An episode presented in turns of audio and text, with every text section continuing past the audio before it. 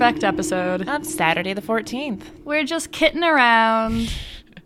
And let me tell you, we have got a lot of these puns coming your way today, so buckle in. I really hope so. I feel like I don't know how many more I can make, but some That's will true. come to I mind. might be setting us up. You might be like going to burn out soon because you've run through all of your cats. Chances are half of our listeners have already turned off this episode. but with the meow, they were like, "Nope, we're Yeah, not they're going like, to do we're listening that." to the wrong podcast here. no, but in case you couldn't tell, we're here to talk to you about cat people. I honestly would not be surprised if some people couldn't tell because I don't know how many people actually still are really aware of this movie. Um, I actually didn't know anything about it. Yeah, I um, wasn't super familiar with it, although it, it ends up on a lot of those like must see horror or like highly recommended like older horror uh, lists. I was 100% convinced that this was a French movie. Um, well, I mean, the star is French and the director is French, so it So- definitely has a French influence. I think that's how I got that impression. Is I probably looked it up and saw the director's name, the star's name, and I was like, "Oh, okay, cool. This is a French movie." yeah, it's uh, it's actually an RKO movie though. It's uh, produced by Val Luton, who was the head of RKO's horror department at that point in time. And let me tell you all two things. First, this is not a French movie. Nope. Second, it's actually really good. It is. It's not scary in the sort of stereotypical modern sense that like of what we think of horror. There's some really good tense scenes in it. yeah, I think for the 1940s, this is probably a pretty good horror movie. Yeah. And um I think it's important to kind of go back and look at older stuff and see, you know, where we came from, where this scary stuff started. I mean, other than this, I think the oldest we've seen is Bride of Frankenstein, Yes. which I would say this is scarier. Yeah, I definitely think that this is scary. That one has more of a macabre feel, but this one has actually like kind of tense scenes where like someone's trying to attack someone. Yeah, it feels a little bit more um thought out, you know? But yeah, with that, do you want to get us started here, Max? I absolutely do. So, like we said, uh, the title of this movie is Cat People, and I did mention as well that it is an RKO film. Uh, it came out in 1942. It was directed by. Jacques Tourneur. Thank you. Uh, it was produced by Val Luton, and I know a lot of times we don't talk about who produces movies, um, but like I said, he was the head of the RKO horror department when this movie was made. This was his first movie as the head of that department. Um, and he kind of has almost like a producer auteur thing going on. Um, he worked with uh, Jacques Tourneur. Did I say that right? Jacques Pretty good, Tourneur. Um, a lot. And at that point in time, producers were, I think, maybe even more important than they are now. I think we still see that with people like um, Jason Blum at Blumhouse. Um, so that's still around, but he was definitely one of the earlier sort of major horror producers. And I think it's important that we acknowledge him. No, I think that's great. And then this stars uh, Simone Simon, which is a great name, It is. Kent Smith, Jane Randolph, and Tom Conway. Yeah, and so one of the rules for RKO's um, horror department under Val Luton was that there was a certain budget that they could not exceed for any of his movies, which was $150,000. This one actually came in even lower than that at $134,000, Yeah, so to put that in perspective, that's about $2 million today. which is still pretty modest. It is, yeah. Like we've seen movies made for really little. I think like Paranormal Activity was made for 50,000 or something stupid like that. But this was a studio film. This was coming from RKO, which was a smaller studio at the time, but still like a legit studio. and good talent, a well-known producer. Yeah. Like makes a lot of sense at this. Right. I don't actually know how well known Val Luton would have been at this point in time because I know he did some writing and stuff like that prior to, but I think this was his first movie as a producer. Ooh, okay. So not a well-known producer, Not at but the one who is time. about to go out and become well-known. Yeah. And I mean, this was technically a B movie, so, um, you know, I think the, the meaning of that has kind of been lost in um, modern parlance because we don't still have like the double pictures as the regular way to do things. But this would have been paired with a movie that they thought was going to have like more of a draw, it would have had a higher budget. If I remember correctly, you have a great rant on B movies in our episode on Get Out. Probably, yeah. I really hate it when people describe movies that are like cult hits as B movies because, like, unless it was released during. I'm sorry, I'm not going to do this all again. it does mean a specific thing, and this was literally a B movie. Um, and in spite of the fact A that B it, movie a B movie, A, it B, was C. the B movie with uh, Jerry Seinfeld. starring Jerry Seinfeld. um, but in spite of its modest beginnings, uh, it did actually end up accruing eight million dollars at the box office, and I don't actually know if that's adjusted for inflation the since the budget isn't, I kind of think that it probably isn't. Um, but I don't know over what period of time that would have been. Even if it is inflated, that's still a four time return. So That's true. Yeah. either way, it's really successful, but chances are this number was not. So, Yeah. So it did well, and like we said, it's kind of turned into a classic. and it earned eight more dollars because we both rented it on Amazon. Yeah, you have to rent it. You can't just uh, watch it. No, but worth it, actually. Yeah, honestly, I think so. And I was pleased to see that it was even on Amazon because I have a lot of trouble finding older movies um, on Amazon. Um, we start the movie off at the Central Park Zoo in New York City, um, where we see uh, Irena Dubrovna, who is played by Simone Simon. Si- Simone, Simon Simon. God. It's fine. I took six, four, six years of somewhere between four and six years of French, specifically so I could pronounce names on this podcast and for no other reason. This is the trade off for when I knew how to say things in Goodnight Mommy because I'm just going to mangle everything. um, so we see Irena, who is in this movie um, Serbian born, and she's a fashion illustrator, and she's sort of sketching pictures of this Black Panther. Yeah, she's hanging out at the zoo and just like sitting in the corner, and she doesn't like what she draws, so she like balls it up and throws it towards the trash can and completely misses. And so this generically handsome 1940s man picks Oliver, it up, Oliver Reed, Oliver Reed, and he picks it up and he points, very like sassily. yeah, at this sign that's like, don't let anyone say I don't know. It's a it's a poem. I don't remember. It's like a rhyming sign, but it's basically like don't litter, don't But- make things uglier than Written you in a really fancy way. And he's like, "Ooh, look at that!" And she's like, "Hoo-hoo." And so he uh, brings it with him and comes over and strikes up a conversation. Or maybe he throws it in the trash, I don't know. "Yeah." And so they start to talk, and they obviously kind of like get along and like each other. So she invites him over for tea. 'cause She's like, Well, it's great because they're walking together, and he's like, "Can I get your phone number?" And she's like, "No." And he's like, "Well, I was gonna ask you for tea. How am I gonna ask you for tea?" And they get to her apartment, and she's like, "Well, why don't you just come up for tea right now?" and he's like, "Yep." Ow! Ow! Ow! Ow, and she's Or- very beautiful. Meow! Meow! Meow! Oh God. oh, this is gonna be miserable. I'm sorry. Oh boy. So he's like, "Hell yes!" And they go up and they hang out. and They end up talking for like a really long time. It gets dark, and they're just hanging out in the dark together. Yeah, 'Cause that's normal. Because she talks about how like she has all these friends because she's relatively new to New York. She has like people that she knows through work and in the building, but she doesn't really have any people who are just friends. You know, just her Well, friends. he has no desire to stay just friends. No, which is a little sad, but um, They drink tea, and Oliver sees the statue of like a medieval warrior on horseback, and he's like impaling a large cat. And he asks about it. And so Enrina tells him that it's a figure of King John of Serbia, and that the cat represents evil, because according to legend, long ago, the Christian residents of uh, where she's from in Serbia.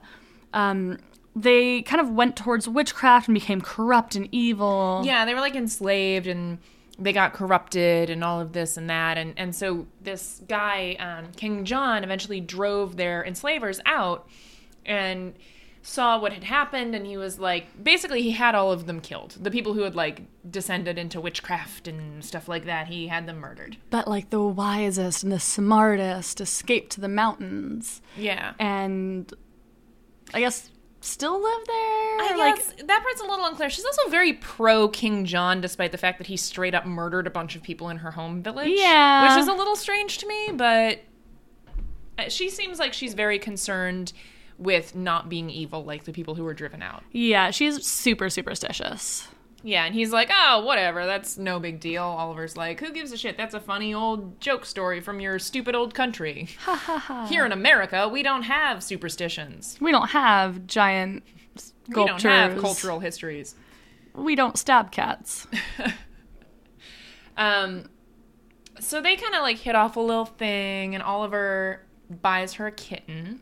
well first she invites him back for dinner the next night Right, because at first he's like, I guess I couldn't bring you out to dinner tonight. And she's like, No, you already had tea. Oh, he said, Boys who stay for tea aren't invited to stay for dinner. and she's like yep She's like, Yeah, get out of my house. And he's like, Tomorrow night? And she's like, All right, sure. yeah so he's gonna come back over to her really nice apartment by the way Dude, it's huge. Like, Arena is a young career woman who has a huge, beautiful New York City apartment who turns into a cat. She like, doesn't need this bullshit man. She doesn't, and I love her, and I want to be her. Ugh, she's incredible. But anyway, yeah, the next day, Oliver buys her a kitten. It's a really cute little Siamese kitten. It does not like her. It does not. No. Um, he brings it to work with him, and we meet like his coworker Alice, and she's like, "Who's this for? Did you meet someone?" He's like, "Yes, I did," and she's like, "Well, if you like her, I'll like her."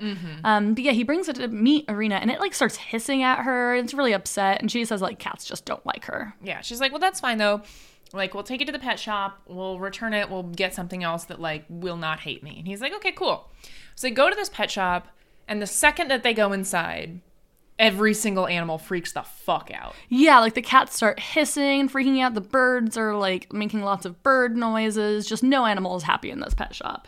And so Oliver's trying to ask the shopkeeper if they can exchange the kitten for a bird. And the shopkeeper's like, I can't hear you. So they go outside. And as soon as they go outside, it like chills out and they're not upset anymore. Yeah. And, the shopkeeper's like, this happens sometimes. Sometimes people just they don't like certain people. They're kind of psychic or whatever. She said the last time this actually happened was when a stray tomcat got in and killed a bird. true.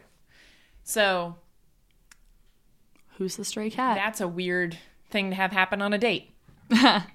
Yeah, but despite this, um, they're able to exchange the little kitten for a little canary. Yeah, and he brings it out to her, and she's like, "Oh, it's so nice," and she takes it back to her apartment, and then she tells him this uh, weird story because he tries to kiss her, Yeah. which is understandable, you know. You've been hanging out. to dinner, you buy her a bird, you're like, maybe she likes me. Um, and she does like him, but she won't kiss him because she says that she's descended from the people who ended up in the mountains in her The village. mountains.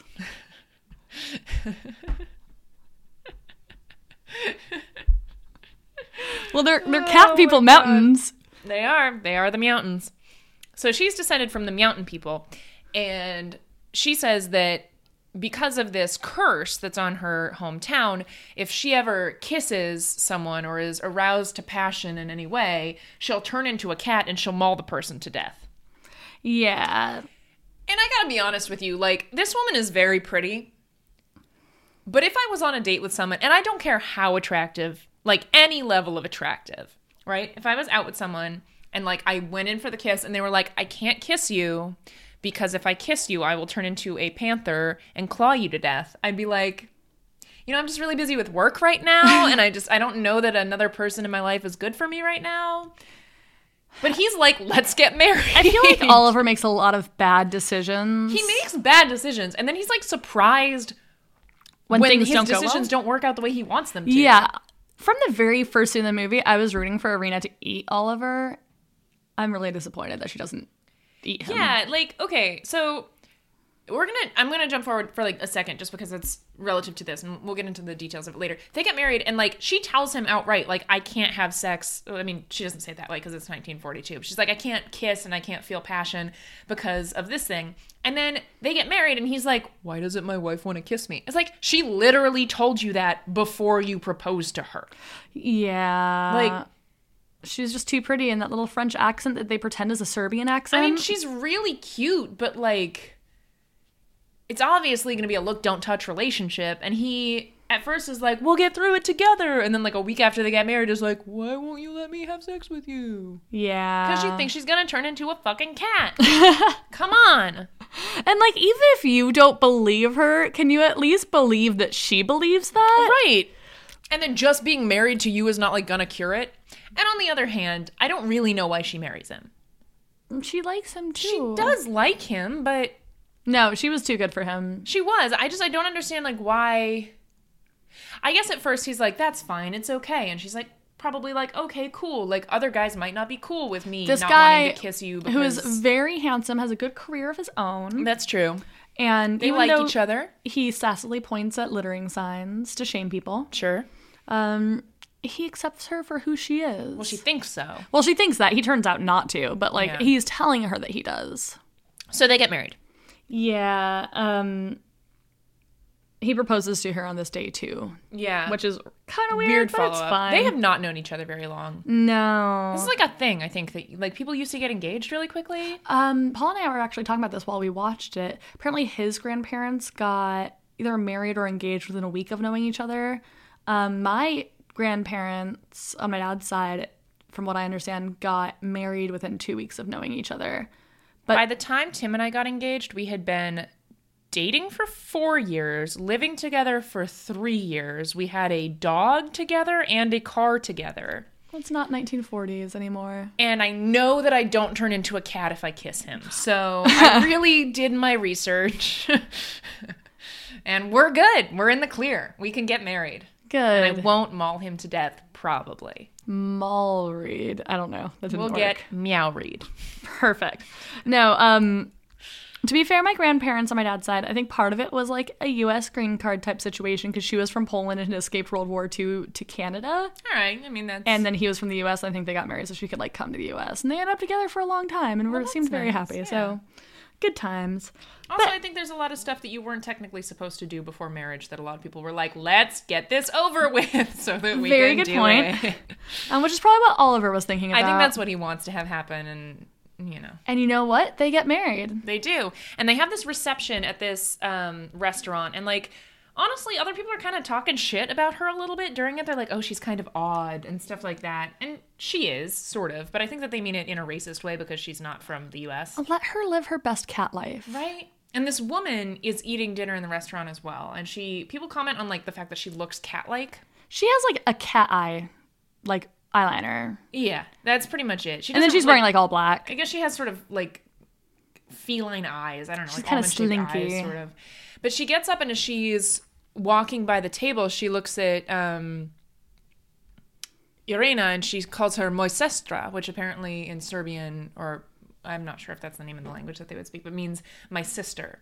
Yeah, and she's definitely like a little unnerved by this. Yeah. And so uh, the next day she goes to visit her BFF the panther at the zoo because um, Arena lives really close by to the zoo and goes like all the time. Yeah, and so she meets the zookeeper who's like, "This panther's the worst," It's Which is so rude. evil. and she's like, "Oh, I don't know," and she seems like she kind of takes it a little bit personally. And she goes back to uh, her apartment. So she goes to play with her bird, and she puts her hand in, and it starts chirping and you know making noise. Yeah, it's trying to get away from her. Yeah, and then she puts her hand in, and it just like drops dead. Yeah, it So she takes it out. seemingly dies of fright. Yeah, and then she goes back to the panther cage and chucks it in there. yeah, she puts it in a nice box first. But yeah, she just chucks this dead bird in a box into the panther cage. It's weird. and then she gets home and starts talking to Oliver because he's home now. And she's like, I don't know why. There was this bird and it died. And I just had to throw it in the panther cage. Like, I don't know what came over me, but I just had to do it. And the fact that I had to do it is what scares me. But with a really he's cute like- French accent. He's like, okay. And she's like, so we can't consummate our marriage because I'm afraid of turning into a panther. And I think he's she says, like, I "That's can't do what a wife is supposed to do. it." Yeah. And then she locks herself in her bedroom. Yep. Seems Um, healthy.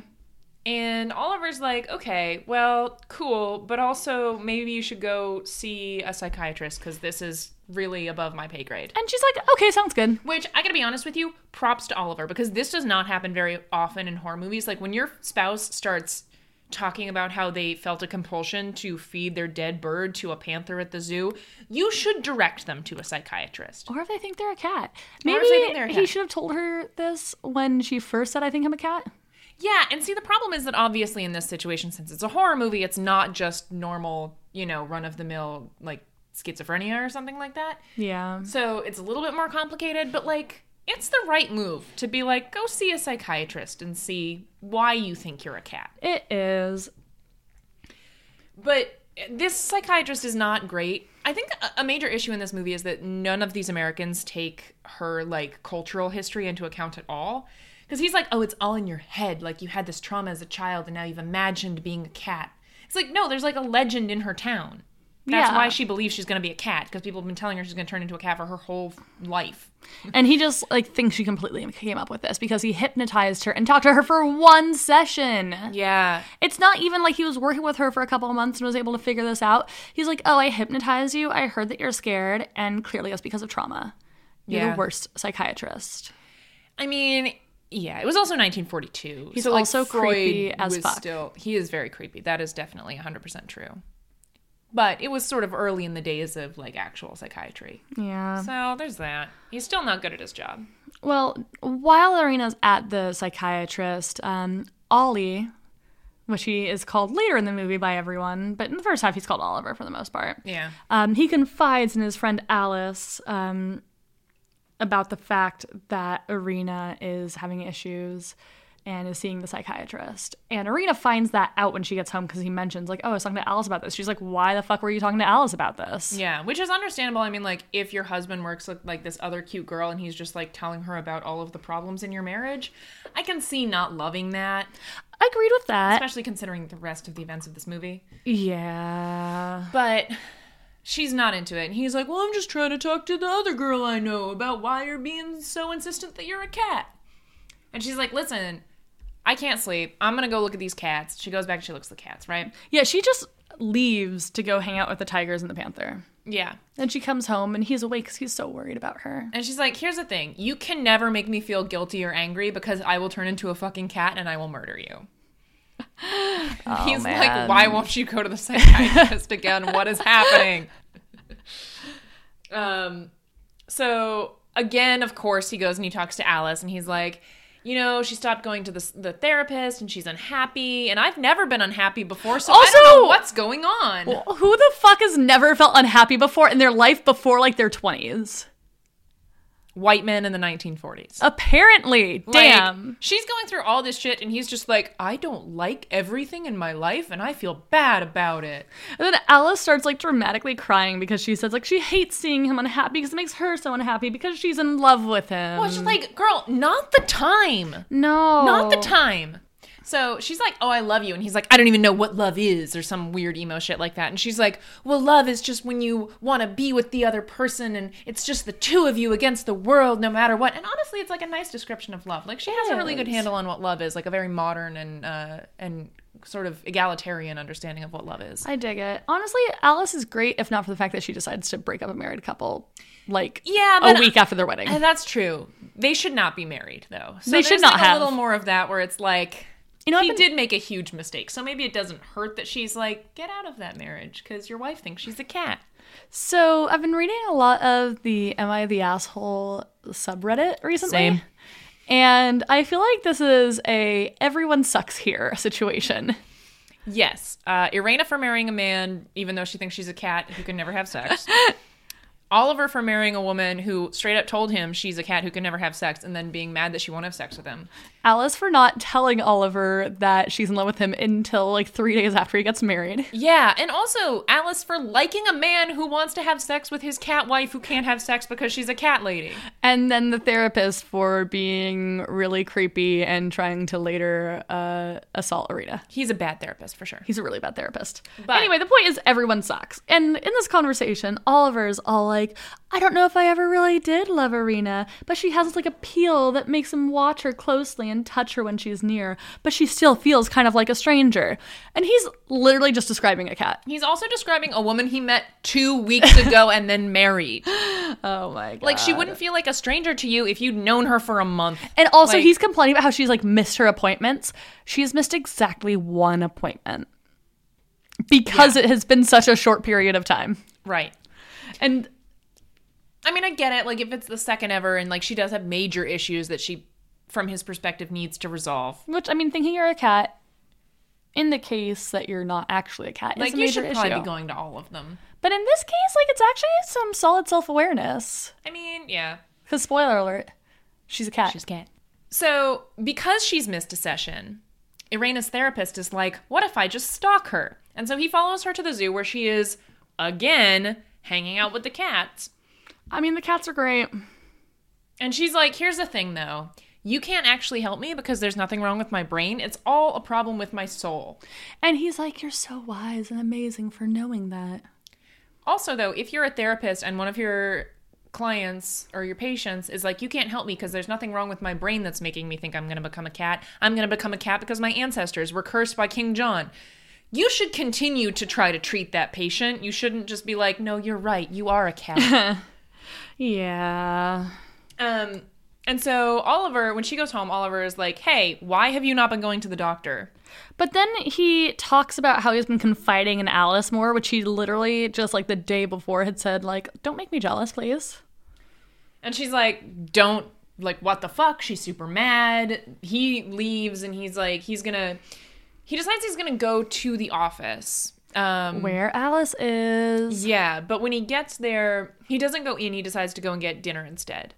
And so when Alice decides to leave the office, she, as she's getting ready to leave, gets like a phone call and she answers it, but there's no one on the line. Yeah. So she hangs it up and then she turns to the office cat, because apparently there's an office cat. Who is named John Paul Jones. And that is the best cat name I've ever heard in my life. I don't. They never explain why he's named John Paul. You Jones. never see John Paul Jones again. But she's like, Can you believe we got another one of those John Paul Jones? John Paul Jones is like, I'm a cat. Leave me out of your stupid human problems. No, I think John Paul Jones is actually cares a lot about her dumb, stupid problems. I mean he he seems like a good boy. he does. And so she's like, okay, well, I'm gonna leave. And on the way out, she sees um, the cleaning lady who O- Oliver had also run into.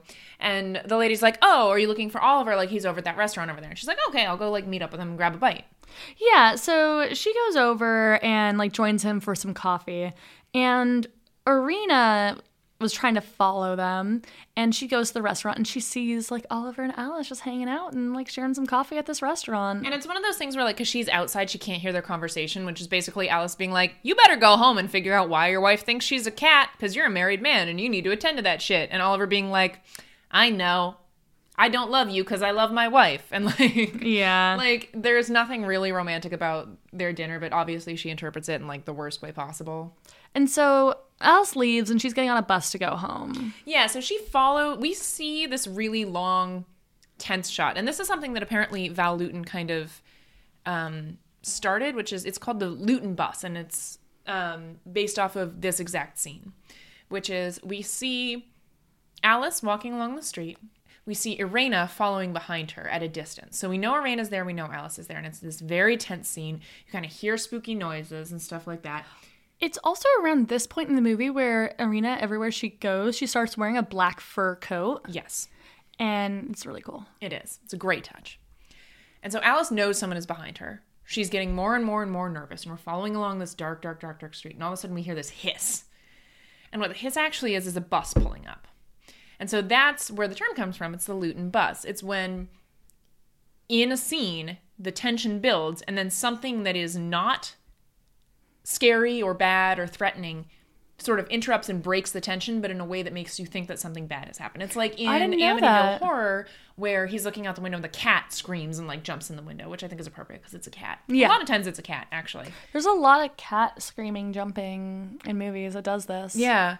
So that's I I think that's so cool is that like it's a super super early jump scare and it's a super early like kind of joke on a jump scare, you know? I like it. I like it too. So she gets on the bus and she's like, I need to get the fuck out of here. But soon after, somewhere nearby where she got on the bus, this groundskeeper discovers several freshly killed sheep. yeah. And there are paw prints leading away from them, and then they slowly turn into the imprints of a woman's shoes. Yeah, so it's like the kind of triangle, the front part, and like the little heel.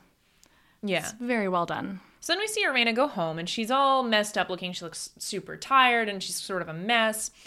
And she goes into the bathtub, and she's just like sobbing and scrubbing herself. Yeah, and then she goes to sleep. I'm pretty sure she like locks the door because I think Oliver's like trying to talk to her or something like that. Yeah, their marriage is not in a great place. It is not. Um, then she has these weird dreams where her psychiatrist is dressed up as King John and he's like talking about a key and all this other stuff. And when she'd seen the zookeeper previously and had the conversation with him and where he said like all panthers are evil or whatever, um, the reason why she was talking to him is he had left the key in the cage Right.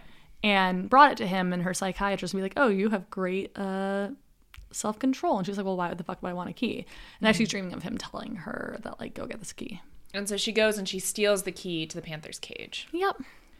Um, and then, for some reason, Oliver is bad at being a husband. Oliver's bad at being a person. He's very bad at being married because he and he decides to take Irena and Alice to a museum together, which is kind of a nice idea if your wife is very jealous of your relationship with a friend. Spend time together so that she can see that it's not a bad, you know, that it's not a relationship she needs to feel jealous of. but then they basically send her away because they're like, "Oh, well, you're not interested in this. Go meet us in the gift shop." Yeah, like he's very dismissive of her and he's very like, oh, I'll go hang out with my real friend and ignore my stupid lame wife. And then Ollie and Alice like they go over and they look at this picture of a ship and they're like, "Can you believe it was this kind of fancy ass sail? That's amazing!" Ha ha ha. And she's like looking at the bow of a little model of a ship because it has, I think, a cat on it. Oh, I missed that. I think I think that's what it was. She's like looking closely at things, and she's obviously actually interested in some of the stuff. But they're like, "You won't even like this. Go somewhere else." Yeah. Like she's an artist. She's a fashion artist. Why would she not be interested in an art museum? So she like kind of disappears and leaves. And that evening, Alice decides to go back to her apartment. She really wants to go for a swim in her apartment. Yeah, she has a nice apartment building. She has a really nice apartment building. I'm jealous of So- all these New York City apartments. No, if it makes you feel any better, there's sound stages in Hollywood. It makes me feel a little bit better, but not much because I would still go live in that soundstage in Hollywood. I've been in probably the exact same sound stages that they shot this in because RKO Hey. RKO is now part of the Paramount lot. That's awesome. Yeah, so Well, they're not that impressive. They're all very drafty. And very Okay. big. I'll take it. But Alice goes down into the basement to go swimming. yeah, and um, But first, Arena comes into the Right. apartment lobby and she's like, Oh, is Alice here? And they're like, Oh, Mm. yeah, she's downstairs swimming. So Arena goes downstairs. And then that's when Alice starts seeing these shadows and hearing this growling. And she freaks out. she doesn't. She just starts screaming and screaming and screaming and screaming. But she first, so she's like not in the pool yet. She runs and jumps in the pool, and is like treading water in the middle of the pool to get away from whatever it is. Yeah. Which, considering it's a cat, is not a bad move. That's true. She's probably safe there. Oh, Except the bigger the cat, the more they like water. Well, Cat fact number one. So she starts screaming, and the woman who wo- works the front desk comes down. She's like, "What is happening? Are you okay?" And she's like, "Oh, I'm sorry. I thought like I saw a shadow." Well, and Irina's Irina- there. Like they catch Irina there. Rena like came in and turned on the light. Yeah. I think she says like I was looking for my husband. I was curious if you knew where he is. Oh yeah. Which And she's is like, like, he's a- probably at home. Maybe you should Yeah. go check there. I gotta say though, in terms of like ways to call people out on hitting on your husband, showing up to their apartment building and in front of someone else, being like, "Do you know where my husband is? I thought he might be here at your apartment complex," is like kind of a It's a good move. you know everyone knows what that means. But then uh, Arena leaves, and Alice asks the front desk woman like, "Hey, can you grab my robe for me?" So she goes to grab it, but it's completely torn to shreds. Yeah. Hoo-hoo. Ho ho ho! So Irina has another appointment with Dr. Judd, and she comes home and she tells Oliver that she's not afraid anymore and everything's good. And she's ready to have sex with him. She's ready to kiss him and do all these things. But Oliver's like, "Oops, too late. I'm in love with Alice now." The wrong fucking thing to say. So uh, he talks about how he wants to divorce Arena, and Arena sends him out, and then she like kind of claws the furniture and leaves like scratch marks on it. Yeah. And so the next day, Oliver talks to Dr. Judd and he's like, okay, so here are your options. You can annul the marriage because obviously there's a lot of stuff happening here that you did not know. And also, they never consummated it. That's true. So it's going to be really easy to annul. Or what you can do is you can have her institutionalized, but in order to do that, you have to stay married to her because you have to still have like the power of attorney. I Situation think it's, yeah, it's with like illegal to divorce a woman who's institutionalized. her. right. That's right. At this point, it was yeah. Um, so you can't divorce her if that's the case. You have to stay married to her for as long as she's in the And institution. Alice is a part of this conversation too for some reason, and like there's just a lot of mistakes made here Dude, he should not involve his new girl in a conversation about how to get rid of his cat. with her psychiatrist. I know it's all very inappropriate. Um, and so anyway, Ollie's like, I have to have her institutionalized. Like it's the only thing that's good for her. and Alice is like, "Yeah, do that. Just it's fine. Never divorce her. We'll just hang out, I guess." Yeah. And so they set up an appointment for the doctor to come to the apartment, and Rena is supposed to meet them, but she just doesn't show up. No. And so eventually Alice and Oliver are like, well, we gotta like go to work. Like we have jobs. We have to go be marine engineers or whatever the fuck they are. So they go to leave the apartment, but the psychiatrist like stashes his cane in the couch, and as they're leaving, he's like, "Oh, I forgot my cane. Can I borrow the key to go back up?" So they give him the key, and he goes up. He grabs his cane, but he leaves the door to the apartment unlocked. Right. So Ollie and Alice go back to their office that night and they're doing some work and there are these really cool like light up tables because they are like engineers. Yeah.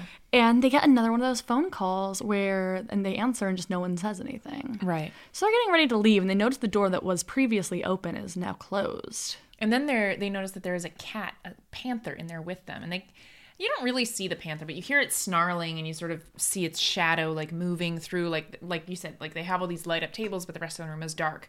So it sort of corners them and they have to like he is protecting Alice the whole time with his body. He's, like, yeah, and he guarding her. grabs like a weird, a not very well made cross just like off the wall. No, and it's not a holds it. cross. It's a um.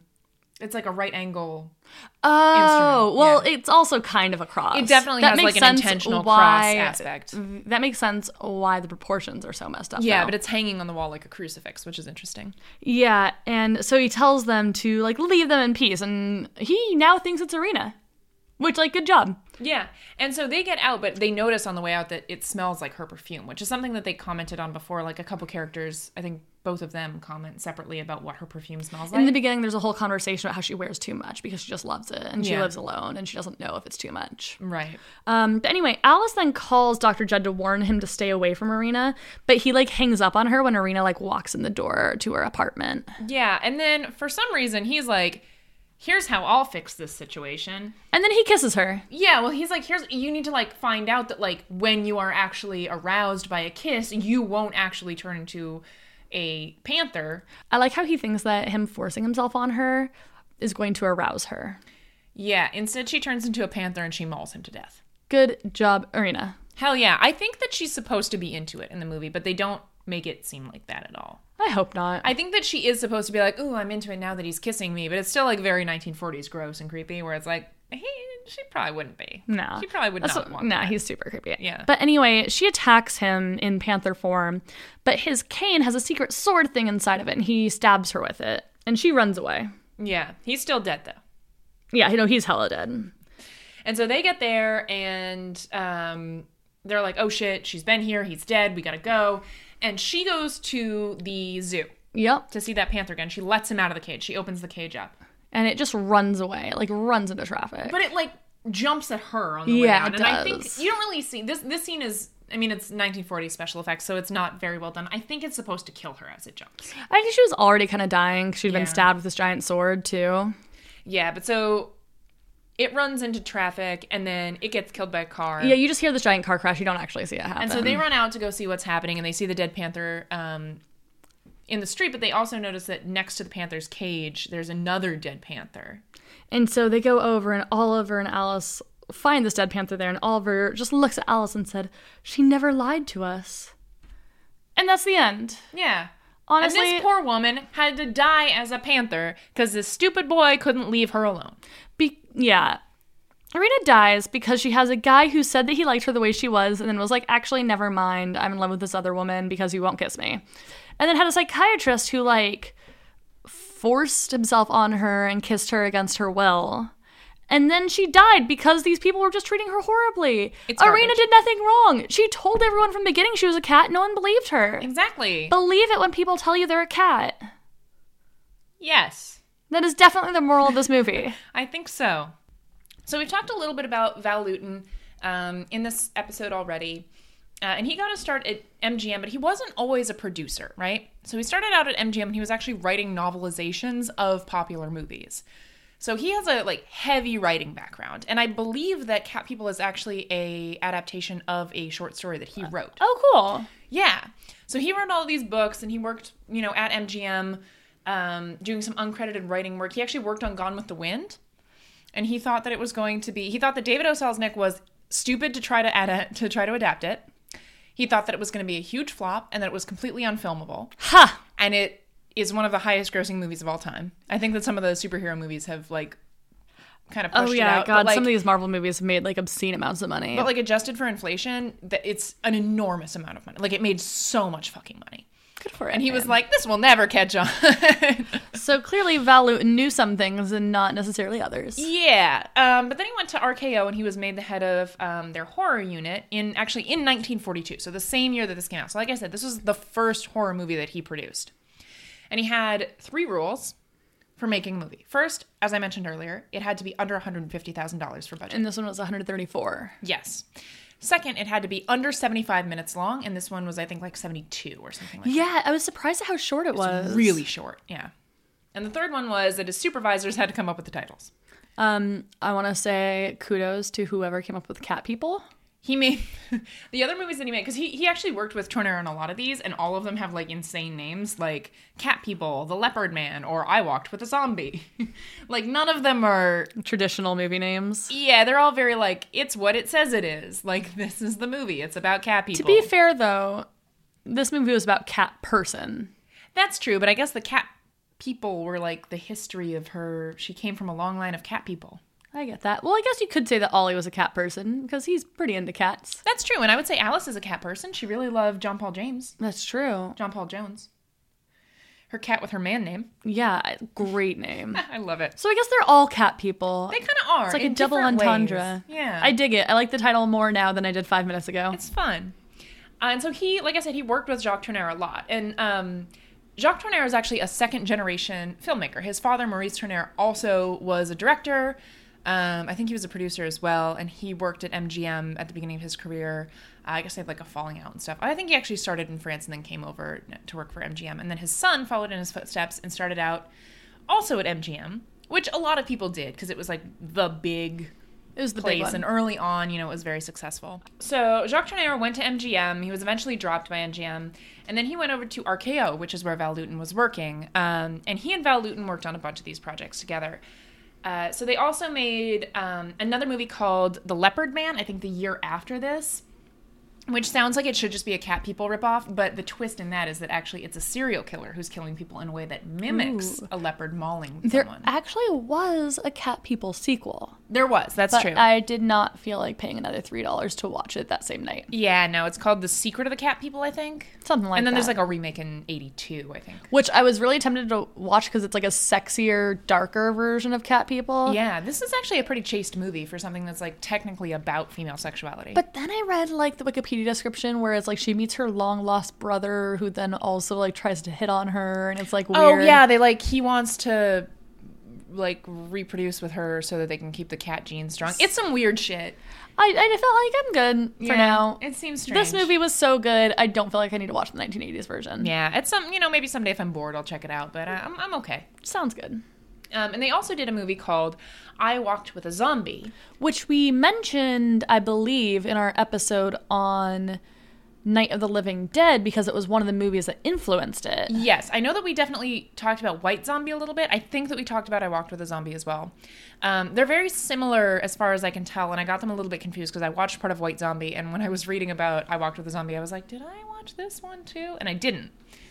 But it's similar in that it's about um, a an American person, I believe, going down to the Caribbean and um, getting involved in like voodoo and this sort of like foreign magic, and it has like these scandalous repercussions, which is actually really, really similar to what happens in this movie. Is that like her whole Serbian history and like the magic and religion that she's from is sort of portrayed as evil and dark and spooky and scary um, which is really in line with where horror was at this point in time. To be honest with you, Yeah, so we talked a lot about in our Frankenstein episode about how horror in the US originally started like on foreign soil. And it's Right. becoming closer and closer as with the different generations of horror. And this is a time where it's still someone who is foreign, but they're bringing it onto US soil for the first time. right? So it's interesting because we actually also talked about this, I think, a little bit when we were talking about The Hills Have Eyes. And probably also when we talked about The Purge. Yes, I probably as well. So the way that it started out was in the 40s, like you said, all of the horror tended to be sort of set in this not even like a specific place in Europe. It was sort of this vague European, You had- old-timey castles. Yeah, like you had Frankenstein, you had- Dracula. yeah. cabinet of Dr. Caligari. Like all of this sort of like uh, very yeah, sort of a, a, a surreal Europe. There's this like creepy spooky thing happening far far away. Right. It would never come over here and affect us over here. Well, It's everyone over was there. apparently so goddamn happy all the time. Yeah, in America, you've never felt unhappy. So why would there be horror over here? And then this kind of started to shift over to American soil, and you have things like um, Invasion of the Body Snatchers, which happens in California. Psycho actually also happens in California. Honestly, everything that happens in Hitchcock movies, for the most part, happens Yeah. in the U.S., and a lot of them are pretty creepy. That's true. Um, but it's still sort of at arm's length. Like Invasion of the Body Snatchers, it's happening to Americans, but it's um, it's from outer space. Like it's it, you know it's another And in Rear Species. Window, you it's like this guy is watching from his apartment, but he's watching everything happen in another apartment. I would say Psycho is probably the most like close to home, But even then, but it's, not her family that's doing it. and it's not her home. It's Exactly. a motel. Right. It's something she happens to stumble across. It's not like someone she knows personally. Like there's a family element of it, and like they are a fucked up family. Like, but really Norman is a fucked up guy. We don't see his mother. Yeah, you could say that there's a family, but really it's a guy and a skeleton. Yeah, and then we see actually th- this movie made me think of The Omen a lot um, because that's one that was kind of pointed to in some of the articles that I read about when I was reading about like horror coming to American soil is that in The Omen we see this infiltrate the family unit through the adoption of a European child. So That's it's this true. all American family who they take on this child from Europe. They don't know it. They think it's their bio well, the mom thinks it's her biological child. Aren't they still living abroad? They're not living in the US. Right. They're also not in the US. They're elsewhere and they are like attacked by this thing that comes into their home and like infiltrates them while Yeah. they're vulnerable. Um or in like Rosemary's Baby, which actually does take place on American soil, but it's still like that I that I guess would be like the biggest creep into like your own child being like an actual villain instead of it being something else that like But it's also not something that like in. comes from within the family. There's still an external unit that is putting the pressure in. So it's the downstairs neighbors true. and then I guess later on the husband. Right. But they're the ones who are forcing this to happen. It's not something that's like coming from within the family. Yeah. And then, of course, later on, it completely overtakes the family unit. And that's when you see things like The Hills Have Eyes or The Texas Chainsaw Massacre, where this family unit has just been like completely corrupted from the inside out. Like, it's a mockery of what a family is supposed to be. And it's like on American soil because of American actions, and a lot of times, like Mm-hmm. um, in The Hills Have Eyes, they're all fucked up because of the American government running nuclear tests in their area. And in um, Texas Chainsaw Massacre, it's, you know, they were corrupted because, you know, capitalism shut down the plant. near The them. nuclear test, I think that's only in the new Hills Have Eyes. The original one was just like Oh, he right, that was just had a wife and went and run lots into the of mountains incest. and just yeah, lots of incest. Yeah. Um, so this is sort of like an early point between kind of al- almost like an earlier version of what happens in The Omen. And then it's interesting because after that you get horror that goes back onto foreign soil of things like Hostel. That's true. Yeah, you So- kind of get back into that taking the American out of their element and putting them somewhere else. Same with The Grudge. That's also true. Yeah. So this is sort of like a halfway point earlier on where it's in America. Most of the characters are American, but the threat that's coming in is this sort of exotic, unfamiliar other that has a different history and culture, and it's something they don't understand. And honestly, they don't try to understand. Also, I just want to note that this is pre um, US's involvement in World War II, but like not very long before. That's true. And so, like, an Eastern European woman coming over, which is something that was happening a lot because there were a lot of Eastern European people who were migrating to Canada and the US around this time. And it's like, but what if one of them was secretly a cat? Right. And like this person is going to come over here and like you don't know what her history is. You don't know what happens over in Serbia. You don't know if your cat wife will ever be able to be a normal American wife who has sex with her husband and doesn't claw him to death. And then the nice American guy and who marries the nice Eastern European immigrant is actually like, oh no, I wish I'd have married this beautiful blonde American woman instead. And then the Serbian immigrant dies. And we're like, this is the best possible ending for this relationship. Yo, I like this movie less now than I did 10 minutes ago. I think if you look at it as a tragedy about her, I do it's think a it, little it better. I- and like, that's I think how I read it. Yeah. I did read it more like that. I think there probably was a message of like anti-immigration TBH because USA. I I don't even know if it would have been intentional. I think that at It this might point not in have time, been. It's just sort of, you know, what's a creepy, strange element? You know, someone with a mythological history, and we still see it. I mean, we still see That's the true. like the demonization of Roma people in horror, the like quote unquote gypsy curse concept. Especially in Drag Me to Hell. Yes, and also in a lot of other movies between this and that. I mean, I watched the movie Thinner, which is a Stephen King uh, adaptation.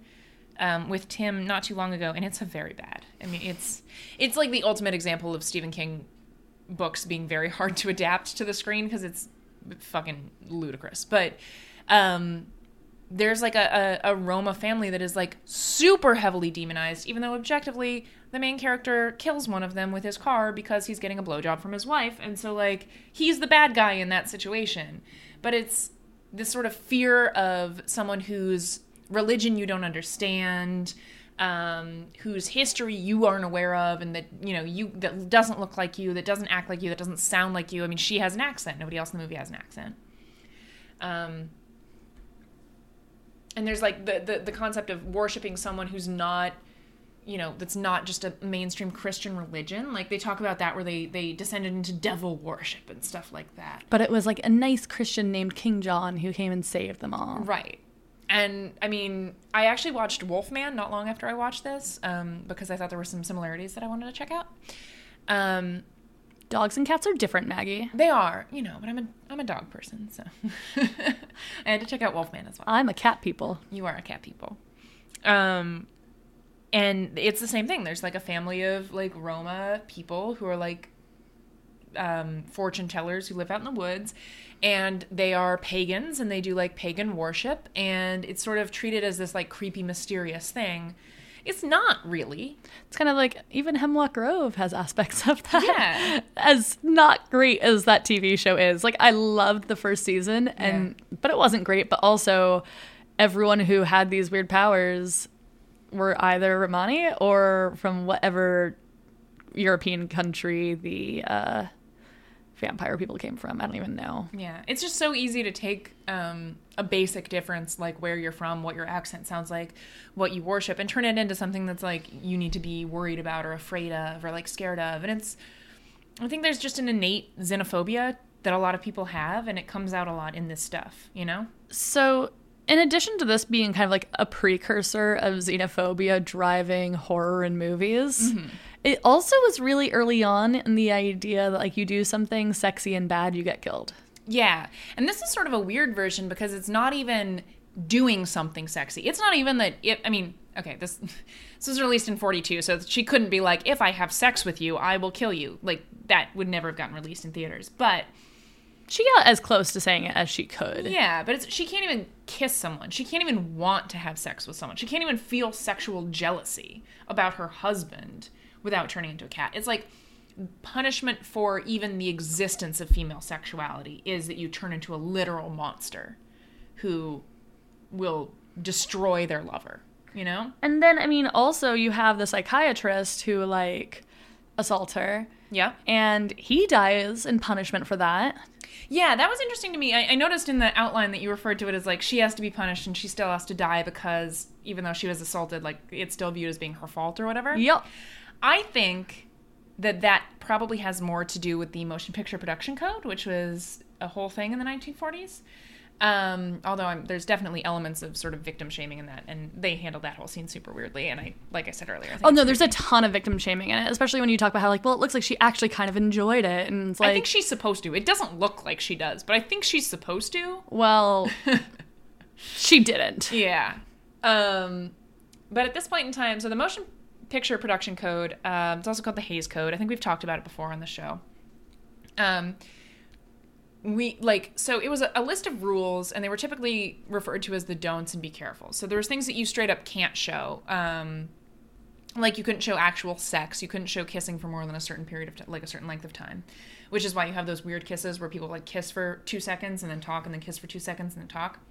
But one of the things was that you can't so murder is on the don't or the be carefuls list you can show it but you have to be very careful that you don't portray it in a good light so she murdered someone Uh, right Ah. so she can't live because it has to be punished interesting. so her punishment for killing someone and probably also in their weird view for committing adultery even though her husband was actively leaving her for another woman that he and met. also like it was against her will. Yeah. Is that she has to die. So she's the tragic character, she has to die. And this is actually this is a little bit of a digression. Um, but this is where the like the barrier gays trope comes from. Where like for a long time there could be like gays or lesbians in something, but then they would always like die tragically at the end, and it's still something that's like happening in TV shows now where it's like just give someone a happy ending instead of making them like die in each other's arms or whatever, like a willow and um Tara. terrorist situation. But where that came from was that you could not have gay or lesbian characters, even if they were like fairly coded, without having them be punished at the end. So in like a lot of pulp books and movies and stuff like that, you would have these characters who are clearly supposed to be gay or lesbians having their story, and then at the end to like make it like, oh, it's okay, we like we can still show it in theaters. They would have to die. So I mean, Alice is basically saying, "I will adulter with you." Yeah, but it's different because his wife is just the worst. and they don't do anything. They're just in They don't do love. anything. Well, they're planning to. Yeah, but they're in this pure and beautiful love. You know, Eh. it's bullshit. But since they don't actually do anything, I honestly would have been much. much happier if every single person died in this movie. They don't even kiss, do they? No, they don't. I don't think they ever do. So that's fine. They can, but she murders somebody, so she has to die. I think they all should have died. I think that Arena should have killed everyone and then died. So you would have liked this if it ended like Carrie, Or like, yeah, but like instead of her being like on like bloody blowing and stuff setting up- things on yeah, fire. It's just her as a giant panther just mauling people. To It's death. my dream movie. Perfect. I love it. We should remake it and have that happen at the end. Um, except Ollie is gonna be a furry who's really into being scratched. Oh, I'm done with being a human. I will be leaving. Um, and you could also view Dr. Judd's death as Him being punished as well. right because he oversteps and he kisses a woman who does not actually seem to be remotely interested in because he kind of put some moves on her earlier and she's like, nope. Yeah, there's a scene where she's like walking away, and I was taking notes during the movie, and Paul's like, "Ugh," and I was like, "What just happened?" He's like, he gave her this really gross like up down look, and I was Yeah. like, "Oh God." He's a creep. it's gonna be one of those movies. And like she is he's the only person that she like just loses it and murders.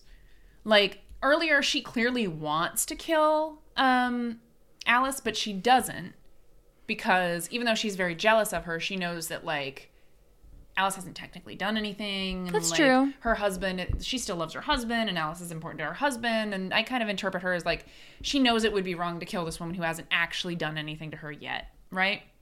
Yeah, I mean, I guess by the point that she kills Dr. Judd, Alice has also actively stolen her husband. true.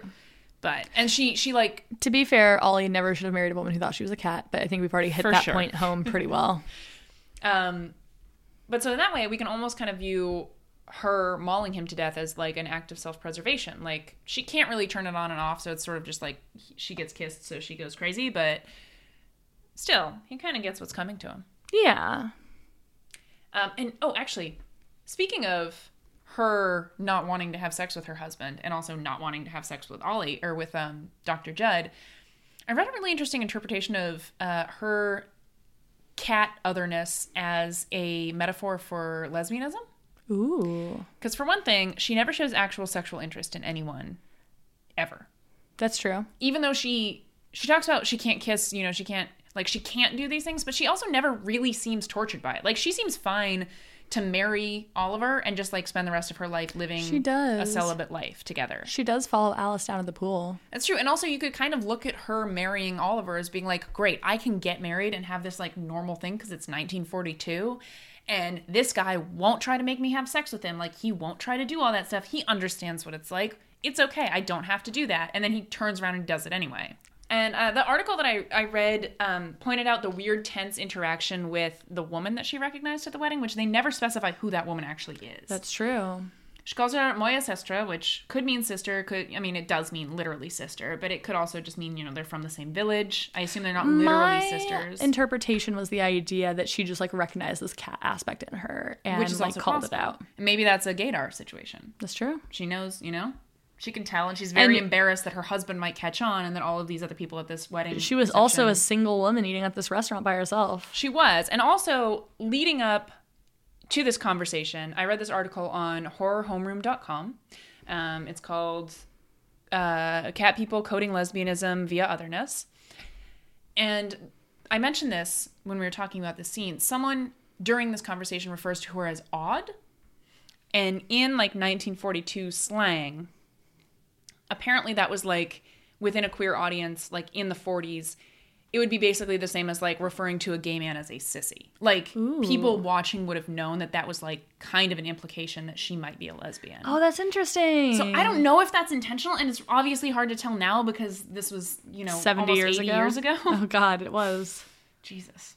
But I think that's a really interesting interpretation, and it's also that like weird, like there's she feels shame about her sexuality. There's something in her that like she really cannot safely express. There's something in her trying to get out that she's scared to show to other people. And when she takes it to a psychiatrist, he's like, No, there's a trauma that caused this. And Let she's me like, No, kiss this you." is how I am. You'll feel better if you just kiss a man.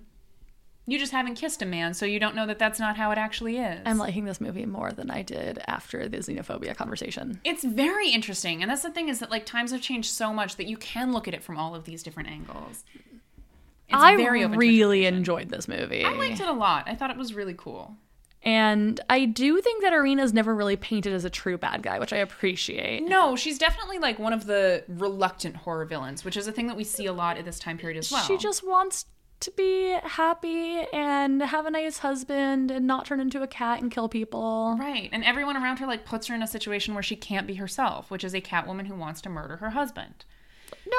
No, she doesn't want to murder her husband. the doesn't cat side of her want wants to. Murder her to. husband. um, but yeah, I mean, you see this sort of like, you know, she wants, like you said, she wants to be good. She wants to have all this normal stuff, but she can't because of an animal aspect. It made me think of Wolfman, which is why I watched Wolfman, because it's the same thing. Is like Lon Chaney Jr. I've never seen Wolfman. It's fine. It's free, I think.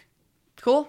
like it's okay um but it's the same thing as like this guy ultimately gets sort of turned into a wolf man against his will and then he is filled with the compulsion to kill on the you know full moon he's just a werewolf um or in dr jekyll and mr hyde where it's like something happens and then you can't control this aspect of your personality anymore and it comes out from time to time or even the hulk It's true. like it's a different emotion but it still turns you into a dangerous monster and the Hulk came out in the 40s, I think, right? uh, it might have been the 60s i'm not 100% sure No, you're right. It was the uh, 60s that the Hulk came out. I just uh, knew that some of the other comics, like uh, the Detective Comics with Batman and Action Comics with Superman, I think came out in like the 30s or 40s. I honestly wouldn't be surprised if there are villains similar to the Hulk who like aren't bad people but have a bad thing that happens to them. Like even um, Green Goblin, right? He's That's not bad all true. the time.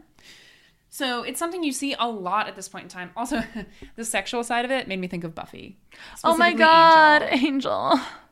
Because like they have to have this weird chaste relationship, and it's like realistically, that doesn't work for most people. Mm-hmm. No. Like if it works for you, great. But like To be fair, it doesn't work for them. He becomes evil. He kills a ton of people, and then he leaves town to not be in a relationship with her again. Right. And then they can never.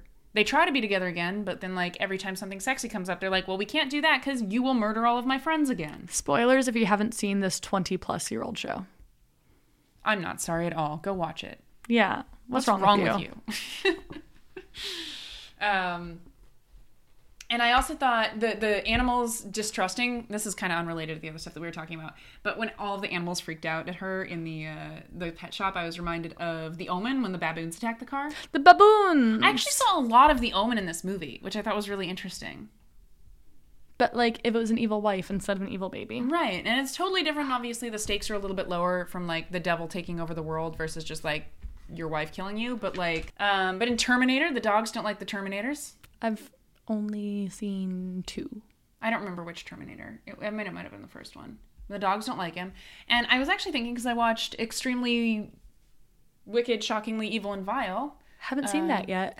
It's fine. I thought it would be more interesting than it was. Oh, that's disappointing. Well, here's the thing: Zach Efron is great. Zach Efron is really good as Ted Bundy. He looks Ooh. like him. He acts like him. He does that like weird. I'm trying to be charming, but I'm also just a huge fucking creep thing.